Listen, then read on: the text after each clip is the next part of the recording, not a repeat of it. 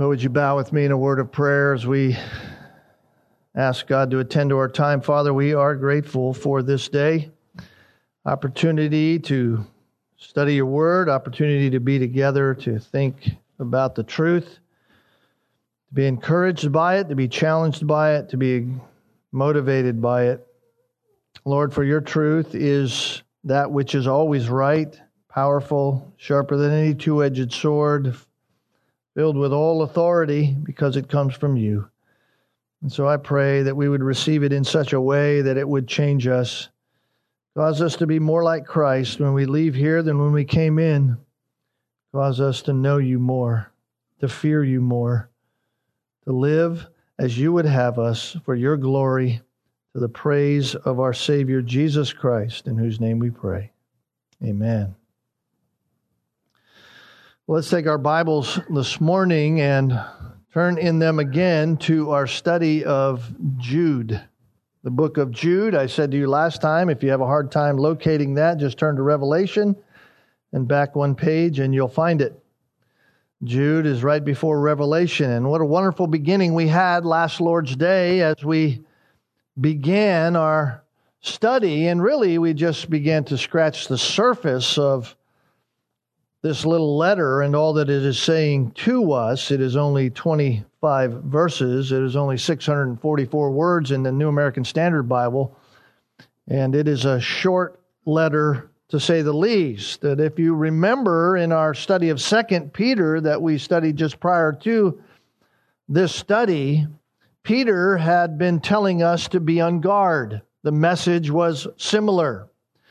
He said, Be on guard because there were false prophets that had arose among the people of Israel, the ancient Israeli people, as they had been delivered by God from Egypt. And so too, there would be, he said, false teachers among you.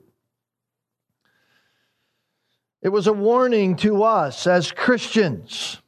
It was a warning to us as the body of Christ, to us as a local gathering of Christians here who are called the church. It was a warning to keep guard because deception through the means of false teachers would come. In other words, we were to be living in expectation of that happening. And then, of course, we turned the page over to the letter of Jude. And no longer it is a warning that false teachers will come, but rather that false teachers have now arrived. False teachers are here. They have already slipped in among us. And that alone ought to cause us to take a deep breath because it tells us that Satan has his schemes. It tells us that Satan is always active, that he's always working, that he's always prowling around, and that they, his schemes are crafty schemes. What Satan does is subtle, it is subversive. And they are used to creep into the church even when we are watching, even when we are actively guarding. Satan is subtle. Just as the tares are sown in with the true wheat, so too false teachers creep in. They creep in. And the proliferation of the lies and the reality that the lies are actually believed by some is a shocking reality when we think about it. And yet, this is what we are confronted with here in the book of Jude. Now, last time we were together, we began to understand the message of Jude by just kind of hanging our thoughts on four introductory categories. These aren't these aren't inspired categories. These are just ways for us to kind of keep things in mind as we walk through these verses. Number one was the description in verse one. Jude describes himself and to those whom he is writing. We saw that last Lord's Day. And then I gave you the rest of the outline just so you would have it. Number two will be the desire in verse two. Number three, the direction. And then number four, the delineation or the discernment that Jude uses here in this situation. So let's just begin our time this morning by just reading these first verses to us so that we can reacquaint ourselves with just what Jude says. Beginning in verse 1 Jude, a bondservant of Jesus Christ and brother of James, to those who are the called, beloved in God the Father, and kept for Jesus Christ. May mercy and peace and love be multiplied to you. Beloved, while I was making every effort to write to you about our common salvation, I felt the necessity to write to you appealing that you contend earnestly for the faith which was once for all delivered to the saints. Because certain persons have crept in unnoticed, those who were long beforehand marked out for this condemnation. Ungodly persons who turn the grace of our God into licentiousness and deny our only Master and Lord, Jesus Christ. Now, I trust as I read those few short verses that your own mind was stirred up, at least by way of reminder of the description that Jude gives for those to whom he is writing. Because he is writing to the called. He is writing to those who are true Christians. He is writing to those who know Jesus Christ for there is no person who ever had a relationship with God the Father through the gracious sacrifice of Jesus Christ who is not the called. There is no relationship with Jesus Christ unless you are called. Unless you are affectionately called through the gospel to believe, and therefore you believe because of God's calling upon your life. For without being called by God unto salvation, there is no salvation. Therefore, Jude is writing to true believers. God has chosen all of those whom he saves. And so he chose them, as we know from other scriptures, Ephesians chapter 1.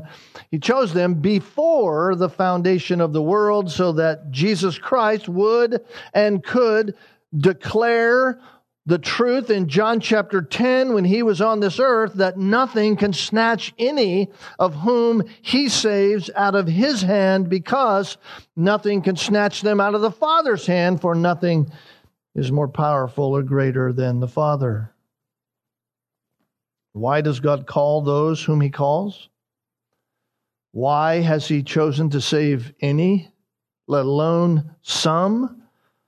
Simply this that He has placed His saving love upon them. This is what Jude says here in verse 1. They are the called, beloved in God the Father. They are beloved in God the Father, and because they are beloved, they are called. And in the same way that they are called because they are beloved, so too, Jude says, they are kept secure for Christ Jesus since they are called. And so, when you and I, as Christians, grasp the depth of what Jude is saying just in those few phrases as he begins his letter, then nothing could be more encouraging. Nothing can be more strengthening for us as those who will face the onslaught of battling for the truth. Nothing can be more generating for us as soldiers who have been now commanded to take the mountain than the commander saying to us, Listen, don't worry about it. Nothing can remove you from this love that I have for you. Nothing could be more motivating to us who are Christians than to understand that nothing can separate us from the very love of God that saves us and secures us in Jesus Christ. If God is for us, then who can be against us, the Word of God says. And beloved, we must preach that to ourselves every day. We must preach that message to our very hearts because the tendency for us is to cower. The tendency for us is to move aside. The tendency for us is to compromise because the battle for the truth is raging. is raging all around us. The devil, as I said, is prowling around seeking whom he may devour, and therefore we must be ready to stand. But that is not all Jude says to us. Because secondly, he shares his desire with us. Notice verse 2 May mercy and peace and love be multiplied to you. I don't know if you picked this up as we were speaking about what Jude was talking about last week, but, but maybe you've noticed that Jude is fond of giving truths or, or categories by way of three. You notice he lists three names in verse 1. He lists himself, Jude, and then he lists Jesus Christ, and he lists his brother James.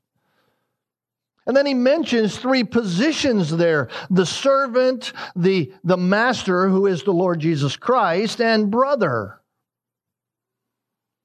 He speaks of three characteristics. They are called beloved, kept. And here in verse 2, he doesn't depart from this triplet kind of idea. He lists three prayerful requests. Three prayerful requests. This little letter is filled with truth about a very spiritual battle that we face, and therefore Jude's desire is a blessing for you and I. Notice he prays for mercy and peace and love to be ours in abundance, be multiplied to you. The idea of multiplied to you, translated in the New American Standard as abundance, is to be filled with capacity, to be filled with capacity. In other words, Jude is telling us that he is praying to God that God would give us so much mercy and so much peace and so much love that our life would have no more room for another drop.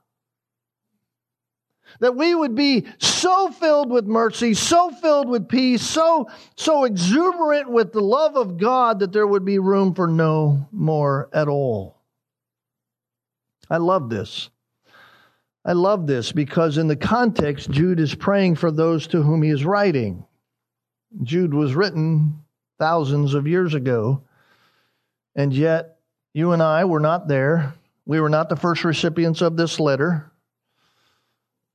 However, Jude, remember, is writing to Christians in general. So, more than being a truth that we can just simply read and draw implications from and go, okay, there's implications here for my life, even though I wasn't there. This is Jude in history's past, according to God's providential plan, and yet he's praying for us whom he never knew. You ever think of Scripture that way? You're reading Scripture and you're thinking through the truth of Scripture. Do you ever think of it as that way. More importantly, maybe when you're even sitting down at your computer and you're writing an email to someone and you're desiring to encourage them in some kind of way, or you're texting somebody to encourage them in Christ, do you let them know that you are praying for them in this way? Jude says, I want you to be filled to the fullest with God's mercy, peace, and love. Now, that ought to cause us to pause for a moment and just simply ask the question why mercy? Why mercy? I mean, if you look at the other New Testament epistles and the greetings from the other New Testament epistles, the mentioning of mercy in a greeting is very rare. Paul wrote 13 books, and yet in only two of them does he mention mercy in the greeting. There are other epistles written by other authors, and yet only one has the mention of mercy, and that is Second John. And then here in Jude. So why mercy? Well, it's interesting to find that when you look at each and every one of those passages, as I want to do here in just a second, you'll notice that in every one of them, as mercy is mentioned, it is always mentioned in the context and backdrop of false teaching. Just notice this for a moment. Turn over to 1 Timothy chapter 1. 1 Timothy chapter 1.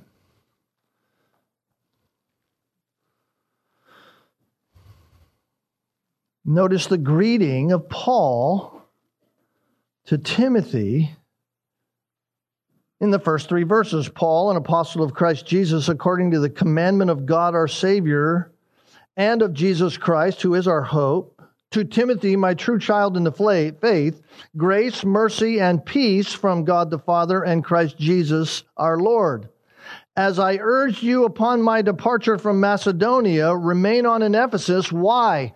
Why do you need this mercy? In order that you may instruct certain men not to teach strange doctrines. Timothy, I want you to make sure you're strengthened because you need to, to confront an issue that's happening in the church in Ephesus where certain men are, are teaching things that are not true. Tell them they shouldn't pay attention, verse 4, to myths and endless genealogies which give rise to mere speculation rather than furthering the administration of God, which is by faith. False teaching was taking place. Turn over to 2 Timothy. 2 Timothy chapter 1.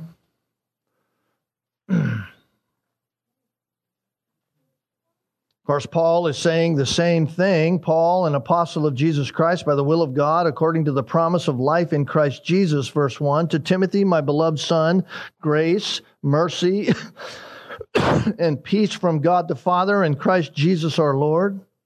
Now, I thank God, whom I serve with a clear conscience, the way my forefathers did, and I constantly remember you in my prayers night and day, longing to see you, even though I recall your tears, so that I may be filled with joy. And I'm mindful of the sincere faith within you, which first dwelt in your grandmother Lois and your mother Eunice, and I'm sure that it's in you and well, you as well. And for this reason, then, I remind you to kindle afresh this gift of God which is in you through the laying of my hands. For God is not a God, or hasn't given us a spirit of timidity, but of power and love and discipline. And he goes all the way down through verse 15 and he says, Beware of the fact that all who were in Asia turned away from me, among whom were Phygelus and Hermogenes. The Lord grant mercy to the house of Onesiphorus, for he often refreshed me and was not ashamed of my chains. And then, of course, you turn over to chapter 3. Paul really gets to the meat of the issue. Realize this that in the last days difficult times will come. Difficult times are going to come in the church. How do we know that? Because these are people who hold to a form of godliness, verse 5, even though they deny its power. Paul says you need to avoid people like that. False teaching will creep in, it will get ugly. People will want to, as chapter 4 says, gather teachers who will tickle their ears in accordance with their own desires, verse 3 of chapter 4.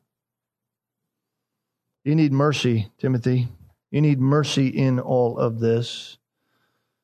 Go over to Second John, we see the same thing. Second John, another very short letter just 13 verses. John says to those whom he's writing, whom I love in the truth, not only I, but also those who know the truth for the sake of the truth, which abides in us and will be with us forever. Grace, mercy, and peace be with us from God the Father and from Jesus Christ, the Son of the Father, in truth and love. Then he goes on to express his thanks for those who are walking in the truth. And he says in verse 6, And this is love, that we walk according to the commandments. This is the commandment, just as you have heard from the beginning, that you should walk in it. Why? Because many deceivers have gone out into the world, those who do not acknowledge Jesus Christ as coming in the flesh. This is the deceiver and the antichrist. You see, you're going to have to stand up against that. You're going to have to stand up for the truth. You're going to have to contend, as Jude says, for the faith once for all delivered. And in order to do that, you need all the mercy and grace or peace and love you're going to have to be able to muster.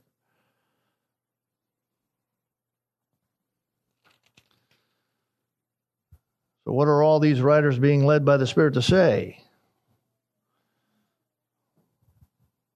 It's a reminder to us as Christians that while we certainly were granted sufficient mercy when we were saved by grace through faith, and we certainly will stand in the mercy of God on that final day when all of us will stand before a holy God and account for life. None of that negates the fact that we will need God's mercy each and every day that we live. There is nothing by the unmerited mercy of God shown to us in the moment of salvation that can and does meet our constant day, cannot meet our constant daily need. Why? Because not a day goes by in which you and I do not sin. We need constant mercy. We are forever this side of heaven sinning ignorantly and sinning willfully. And were it not for the constant flow of the mercy of God on our behalf, you and I would be immediately consumed. God sees the righteousness of his Son he sees his righteousness put to our account, and that holds back his righteous wrath that would and would justifiably flow to us, the sinner. And notice, notice in Jude that Jude is saying to us that when we understand the reality of God's mercy that has been abundantly supplied to us, then through that mercy, God also abundantly supplies to us deep seated peace. May mercy and peace be multiplied to you. You know what peace is? Eirene is here. It's that condition of settledness in your inner person that condition of settledness. It always reminds me, anytime I think of that, I think of that silly joke where someone holds their hand out when they're in a fearful situation. They hold their hand out and they say, You know what that is? And somebody says, What's that? They say, Controlled fear. It's that internal settledness, that internal resting place. Why? Because of the understood mercy granted to us. It's a place in which we can understand that God is for us and not against us. And when we understand that in spite of all of the sinful ugliness that we know about ourselves, each and every moment that we wake up and when we're honest with our own self, we understand that even the sin that we commit on a daily basis, even the sin that you committed today, even the sin that I committed, my own heart and mind and thoughts, that God through Christ accepts us, then we have deep peace. Deep peace. And so Job says, May mercy and peace be abundantly supplied to you, and therefore, because of this peace that is abundantly supplied to you, this gracious mercy of God that has transformed your very life and your thinking, then therefore you can reach out to others in the way that God has loved you.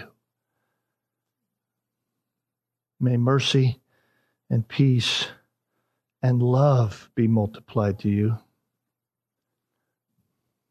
Here's how one commentator put it. I think it's helpful. He said, quote, God's own love is poured out to overflowing in our hearts by the Holy Spirit so that we understand the mercy of God for us, which provides abundant peace within us, so that we then love others as God has loved us. Unquote. We're going to need it. We're going to need all of those. We need all of those if we're going to endure the war for the truth. Why? Because you will be attacked for the truth. Each one of us who proclaim Jesus Christ, each one of us who know Jesus Christ by faith, we will be attacked because we stand on and with the truth of God. In fact, your family may even distance themselves from you as you stand for the truth. Those within your immediate and even your extended family may look at you and they may even hate you because you stand on the truth. Your co-workers in the workplace that God has provided for you may ostracize you and distance themselves from you because you stand on the truth. It's certainly becoming more and more clear in our day and age that you will be, if you stand on the truth, certainly marginalized in the public square. Your voice will be pushed aside. You will be censored in some kind of way. The culture of today may even cancel you.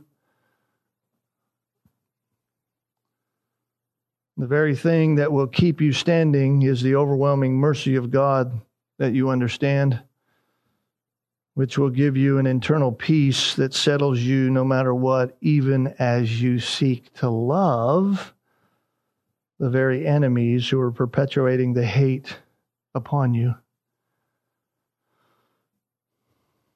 This is the very message that we are hearing here in Jude. In fact, for Jude, it's not simply to just talk about love and to say, hey, may mercy, peace, and love be multiplied to you. No, no, he is displaying it to us. He is displaying this kind of love to us as he gives us the direction. Right? We, we saw his description in verse 1 and then his desire for us here in verse 2. And now he gives the direction in verse 3. Here's the direction. Beloved, while I was making every effort to write to you about our common salvation, I felt a necessity to write to you appealing that you contend earnestly for the faith which was once for all delivered to the saints. I love this because Jude, he just doesn't talk about love. He doesn't just say, hey, listen, guys, you need to go out and love each other in his words. Yeah, those are all great. He actually is showing us what Christian love does. This is Christian love. I mean, there's a lot of debate today about love, right? Love and how it's defined. And yet here is Jude showing us exactly what Christian love does. In other words, he is giving both a serious warning to us to, to watch out, to be guarding, to remember that, that false teachers are here. And yet he's also giving a stern rebuke to anyone who might be a false teacher. Uh, that's what love does. That's two sides of love. And each of us can learn something very crucial about Christian love by the words of Jude. Why? Because the Christian love on display here in the words of Jude is not some kind of sentimental acquiescence. The love that Jude is displaying is not even a softening. It is not even a lessening of doctrinal truth because hearing truth can send us on our way scratched and bruised. Jude isn't just softening the message. He's not acquiescing to the sentimentality of what some people call love to be. No. True Christian love, listen, is not a substitute for biblical conviction.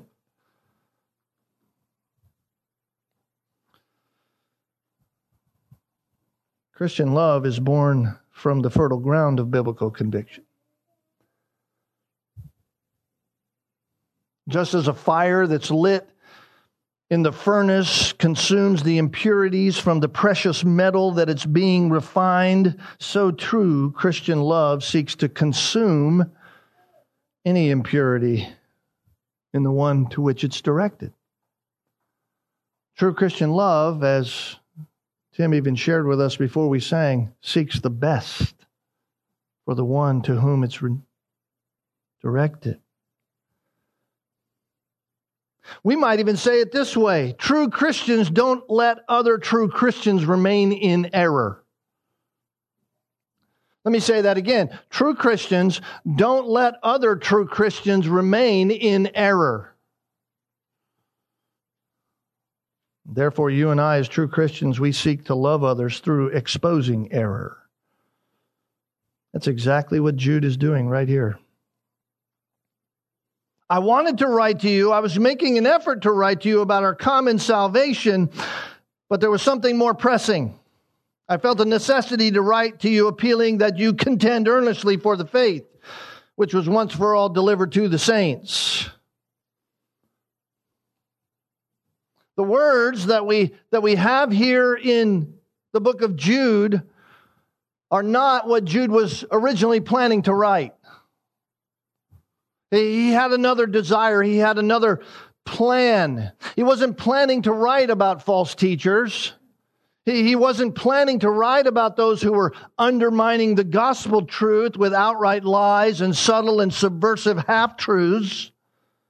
That's not what he wanted to write. His initial intent was to celebrate with his dear brothers and sisters in Christ he wanted to speak about, and joy and have this joyous celebration in all the glorious truths found in the doctrine of salvation. That's what I wanted to write about, Jude says. I wanted to talk about our redemption. I wanted to talk about the joy we have in adoption in Christ. I wanted to talk about our inheritance in Christ and revel in the reality of what is to come our way. But something more needful needed to be addressed. This is often what happens with us in the Christian life. Oftentimes, you and I will have a desire to get together with an old Christian friend. Or maybe it is that we have a constant meeting with someone in our life. And before we, we set out to meet, we, we become aware of some sin issue. Or, or maybe it is we hear from someone of some kind of strange teaching that's come about in the evangelical landscape, and, and we know that they might be in danger of, of going in that direction. And so, when we meet, instead of having this grand time of joy and fellowship in, around our common salvation and just rejoicing in Christ, we have to bring up some serious issue. We have to deal with a sin or with some kind of error. Jude says, I felt it necessary. I felt the necessity. Can almost hear the tone of his voice change in the words. I wanted to write joyfully about all this common salvation, yet something more serious has come up. Could Jude have written about our common salvation? Could he have written about that? I mean, isn't that something worth talking about? Isn't that always profitable? I mean, couldn't that be what the letter of Jude would be about? No. Why? Because error was around. Error was so close by, and true Christian love would never simply let error go unchecked. And if it does, it's not biblical love. We're to Ephesians 4 speak truth in love. Therefore, love and truth are inseparably linked. You cannot be loving and yet ignore the truth. You cannot be loving and accept and embrace and coddle error. Jude couldn't have written about our common salvation when the danger of error was already in the church. The gospel was being undermined. Jesus Christ was being denied through, the, through a different gospel. No true Christian can be content when that's happening. No true Christian should be comfortable just sitting back while others are being deceived. We cannot be happy about that. Sometimes when we think of contending for the faith, we don't immediately think of love. Sometimes when we read the words like Jude has written here, that I, I want to appeal to you that you contend earnestly, that you agonize with everything you have. That's what the word means. Sometimes when we think about agonizing and wrestling, we don't think about love. Oh, gee, look at the two guys on the wrestling match. One is loving the other one so good. We don't think like that. And yet, that's the terminology we have here, and yet it's love that brings it about. In fact, that's exactly how Jude begins, verse 3. Calls us beloved. Beloved. In other words, Jude truly loves those whom he's writing. It's because of love that Jude is doing what he's doing. It's because of love that Jude is exhorting us to contend. Now, someone will say, well, wait a minute, Pastor, isn't it true that we contend for the faith because God is glorified by that? Yes, that's true. But we contend for the faith because the people of God are better for it. People are better for it when they understand truth. We contend earnestly for an untainted gospel. Why? Because souls are at stake. Because this is life and death forever. We have a body of truth that has been once for all time given to us. You and I, the true Christian, the saints. Why he says that. The holy ones. That it's just a reference back to the first verse. We are the called. We have been given this body of truth those who have been called, those who are beloved and kept. What's Jude talking about? He's talking about the great doctrines of our salvation. But we have to contend when it's being undermined by error. Now, that simply means that not every moment is a moment for contending. Not every moment is a moment whereby we get into this mode in which we are contending, but when it's necessary, then we must be willing to take up the fight for the truth.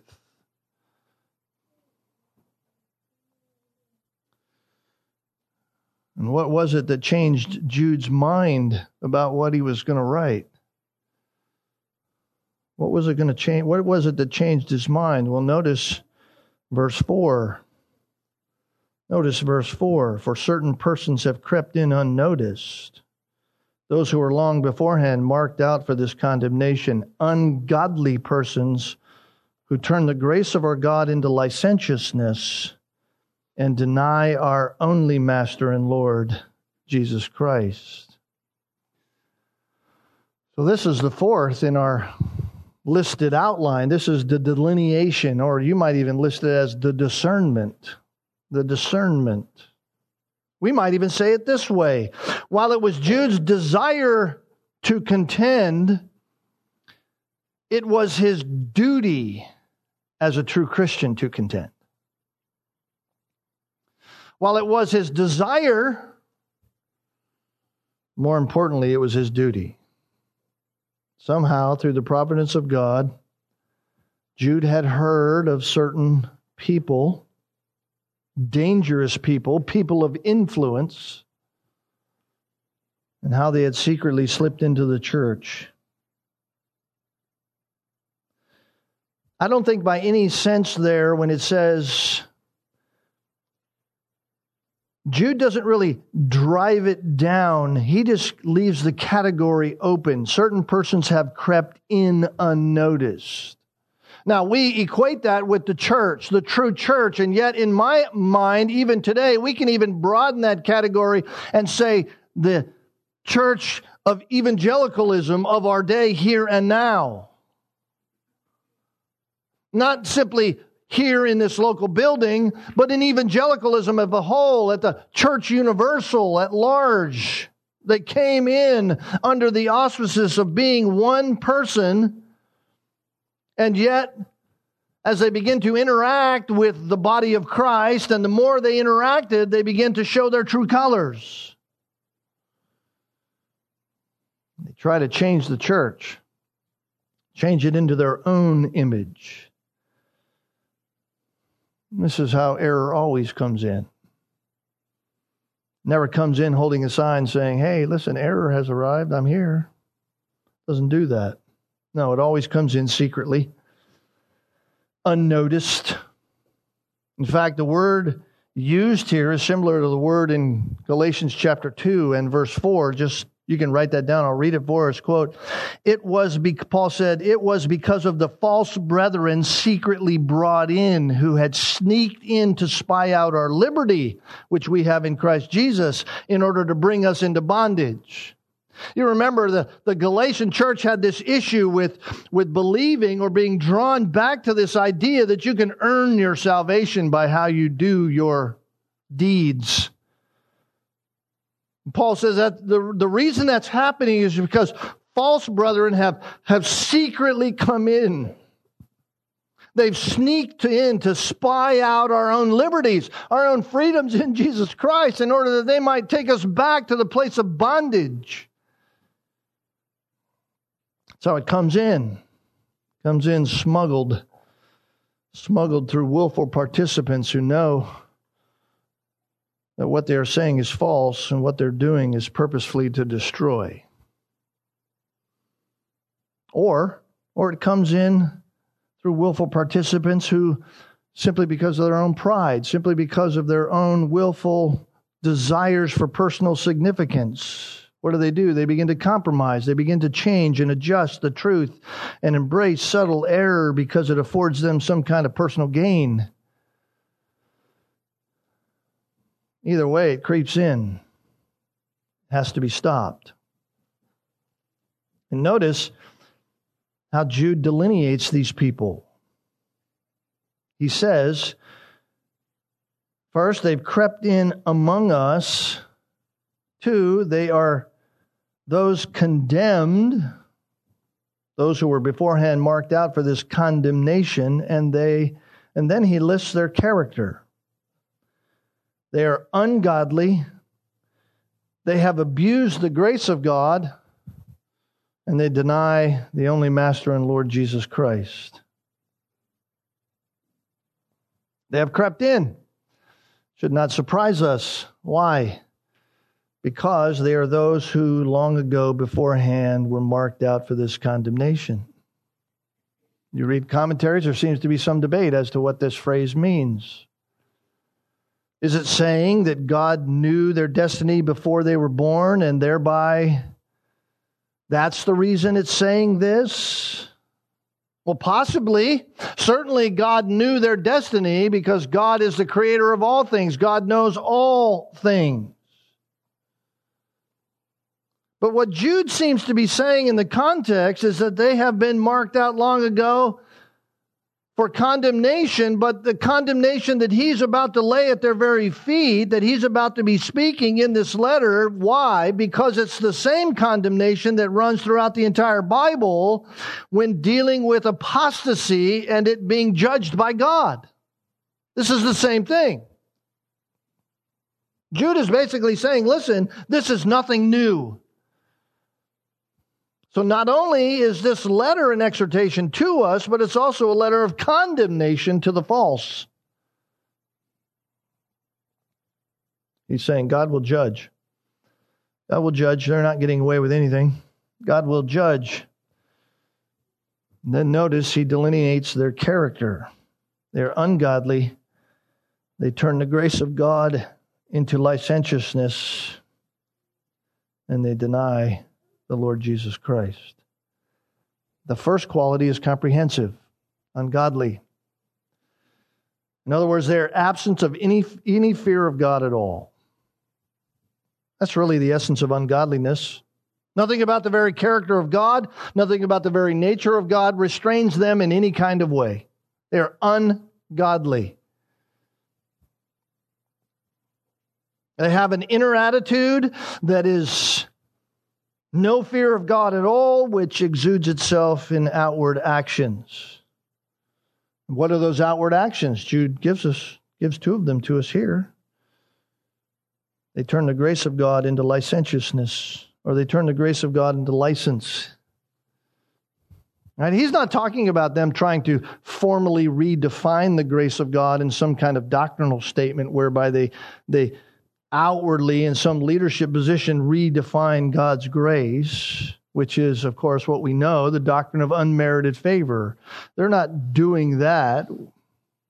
That's not what he's saying. He isn't saying they're doing that. No, what he is saying is that they are living in such a way in their life and by their very actions as if the grace of God allows them to live any way they want. That because God is a gracious God, because God is a God of grace, it really doesn't matter how I live. It doesn't matter how I carry myself. I can profess to know Jesus Christ. I can profess to have a relationship with Him, and I can go live just like the world lives. It really doesn't matter. In other words, they see grace as an all access pass to whatever indulgence fills their flesh, whatever they want. Any kind of moral debauchery becomes theirs. You see this all over the place today in evangelicalism with young restless reform movement and all kinds of people who think that it's okay to go and have bar ministries and all these other kind of things that link themselves with the debauchery of humanity and then try to go in there and do the same things thinking that that's going to be a door open for the gospel.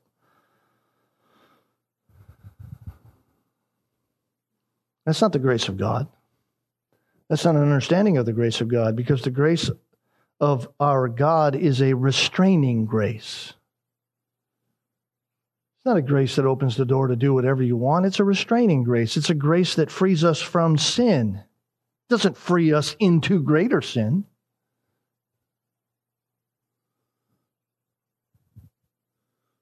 And because of that, he gives us another quality. They deny our only Master and Lord, Jesus Christ. This is by their very lives. By their very lives, they are actually denying Christ. Oh, sure, no one comes out and says, hey, listen, I deny Christ. No one who says they believe in Jesus would come out and say, I deny Christ. No, they simply reject his rule over them. That's what they reject. That's why he uses the terminology. They deny our only master and Lord. Both of those signify authority, rule, direction, the reality that one must submit to it. And so they're denying the master.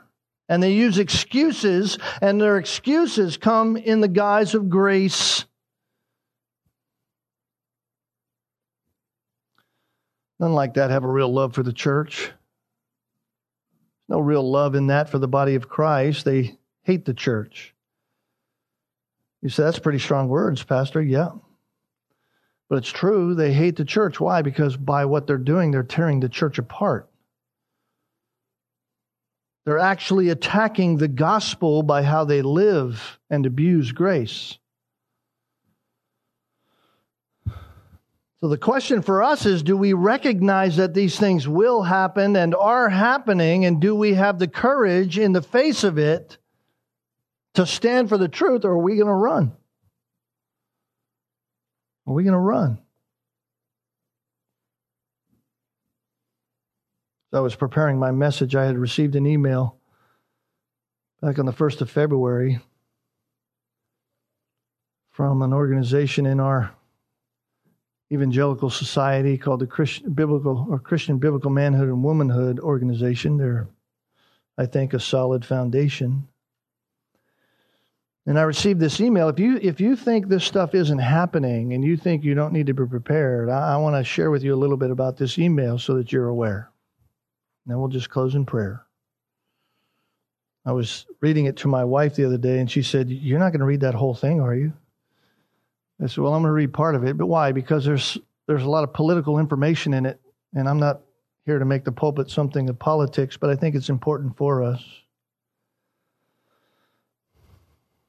The email was talking about gender neutrality and the idea that gender neutrality has now gone to Washington. Said this at some point in the past decade, the battle of the sexes seems to have given way to a war on the sexes. He says last month, the Democratic leader of the House established rules for the 117 Congress And the changes were intended to make the rules for the house more inclusive. In fact, the most inclusive in history.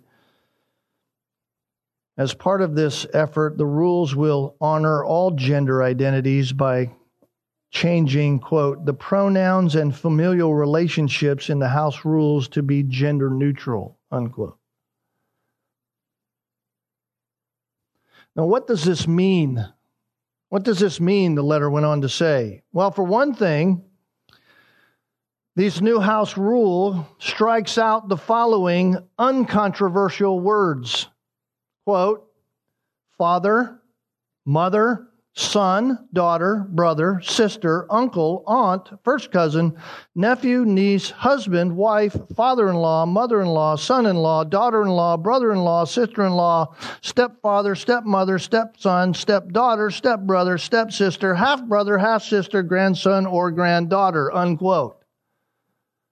In other words, those words you cannot use to identify anybody.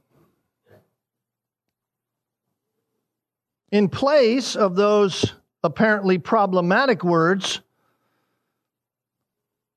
you are now to refer to people in this way quote, parent, child, sibling, parent's sibling, first cousin, sibling's child, spouse, parent in law, child in law, sibling in law, step parent, stepchild, step sibling, half sibling, or grandchild. Unquote.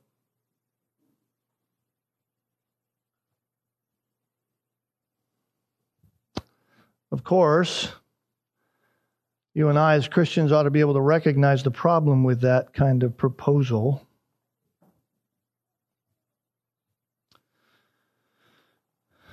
And the letter went on to say the whiplash effect that has taken place within evangelicalism is understandable. We only yesterday were coping with the idea that some think a man can become a woman, and now we are having to consider the idea of a person leaving behind manhood and womanhood altogether. In other words, gender neutrality went public. And it went public through an overnight decision about non binary pronouns.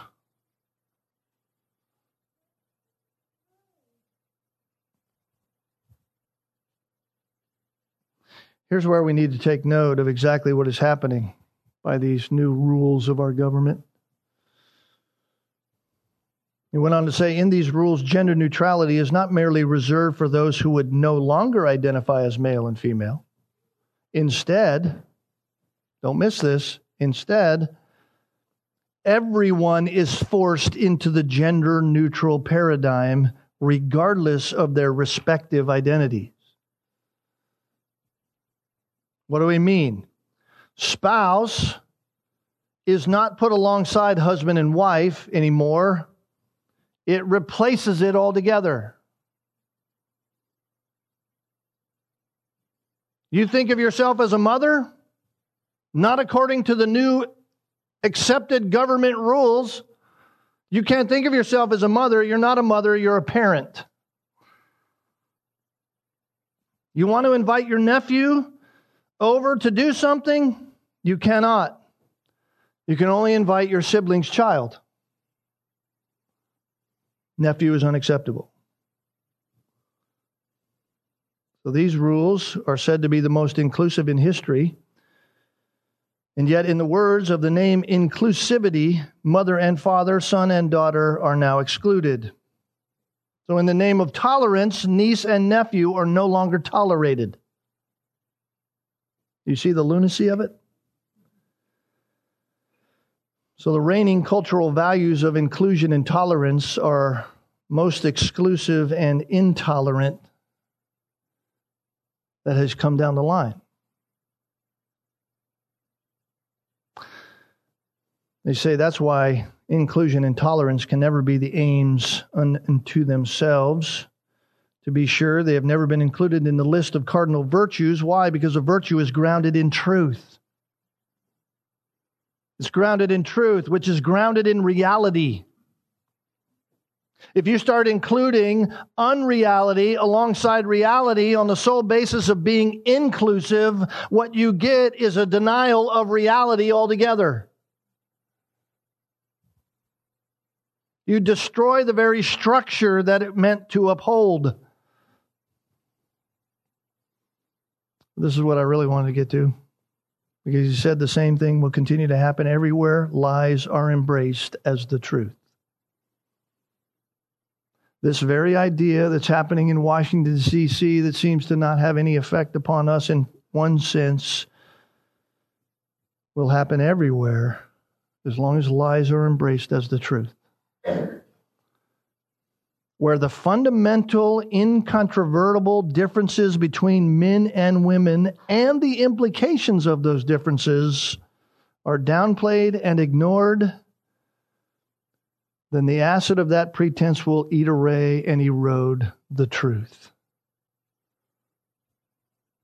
And nowhere is safe from this corrosion, they go on to say. The home is not safe. The local church and society at large will become compromised to the point of destruction. Why? When we ignore one of the most basic tenets of the human experience. What's he saying? You ignore the truth and begin to embrace the lie, there's only one end to that destruction. It's interesting that Jude would use those terms. These were those who were long ago beforehand marked out for this condemnation.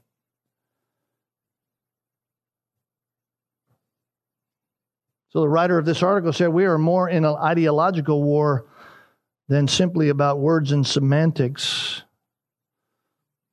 about sports and bathrooms and things like that when it comes to the gender idea. If you can be made to doubt the truth about gender and sex, one of the most obvious and well established truths affirmed by the most rudimentary and most complex levels of inquiry, if you can doubt that, then you have been primed to deny and embrace anything. So if we care about reality, if we care about the truth at all, then we will understand not to allow unreality any kind of standing. In the name of inclusivity, in the name of tolerance,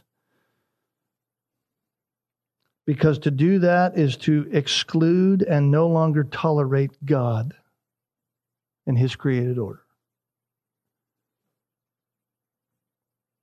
This rejection of God's created order is a rejection of God Himself. That's how subtle it is. If you think you're not dealing with it, you are. It's not simply about the elders of this church fighting for truth, it's about all of us fighting for truth. Let's pray together. Father God, we thank you for the truth. We thank you that we don't have to live in the subjective notions of the minds of men and the philosophies of men who conjure up all of this odd, weird reality. For it is not reality at all. Only you and the things of the truth are real. All of these other notions are simply the outworkings of sin the desires for self, the rejection of you, the abusing of your grace, the denial of you as the ultimate master and Lord. Lord, I pray in our lives we would be discerning, that we would recognize, that we would always be looking, that we wouldn't just sit back and think, okay, I've been warned, but that we would be always attentive and discerning of the error that is all around us, that we would speak clearly in spite of the consequences, that we would stand for the truth no matter what happens to us because lives are at stake. Truth matters lies destroy. Give us that courage. Help us to remember that we are secure in you. And help us to live according to that mercy and grace and love that you have shown us. And if they hate us, they've hated you before us. We thank you for that. Bless each one here this day in Christ's name. Amen.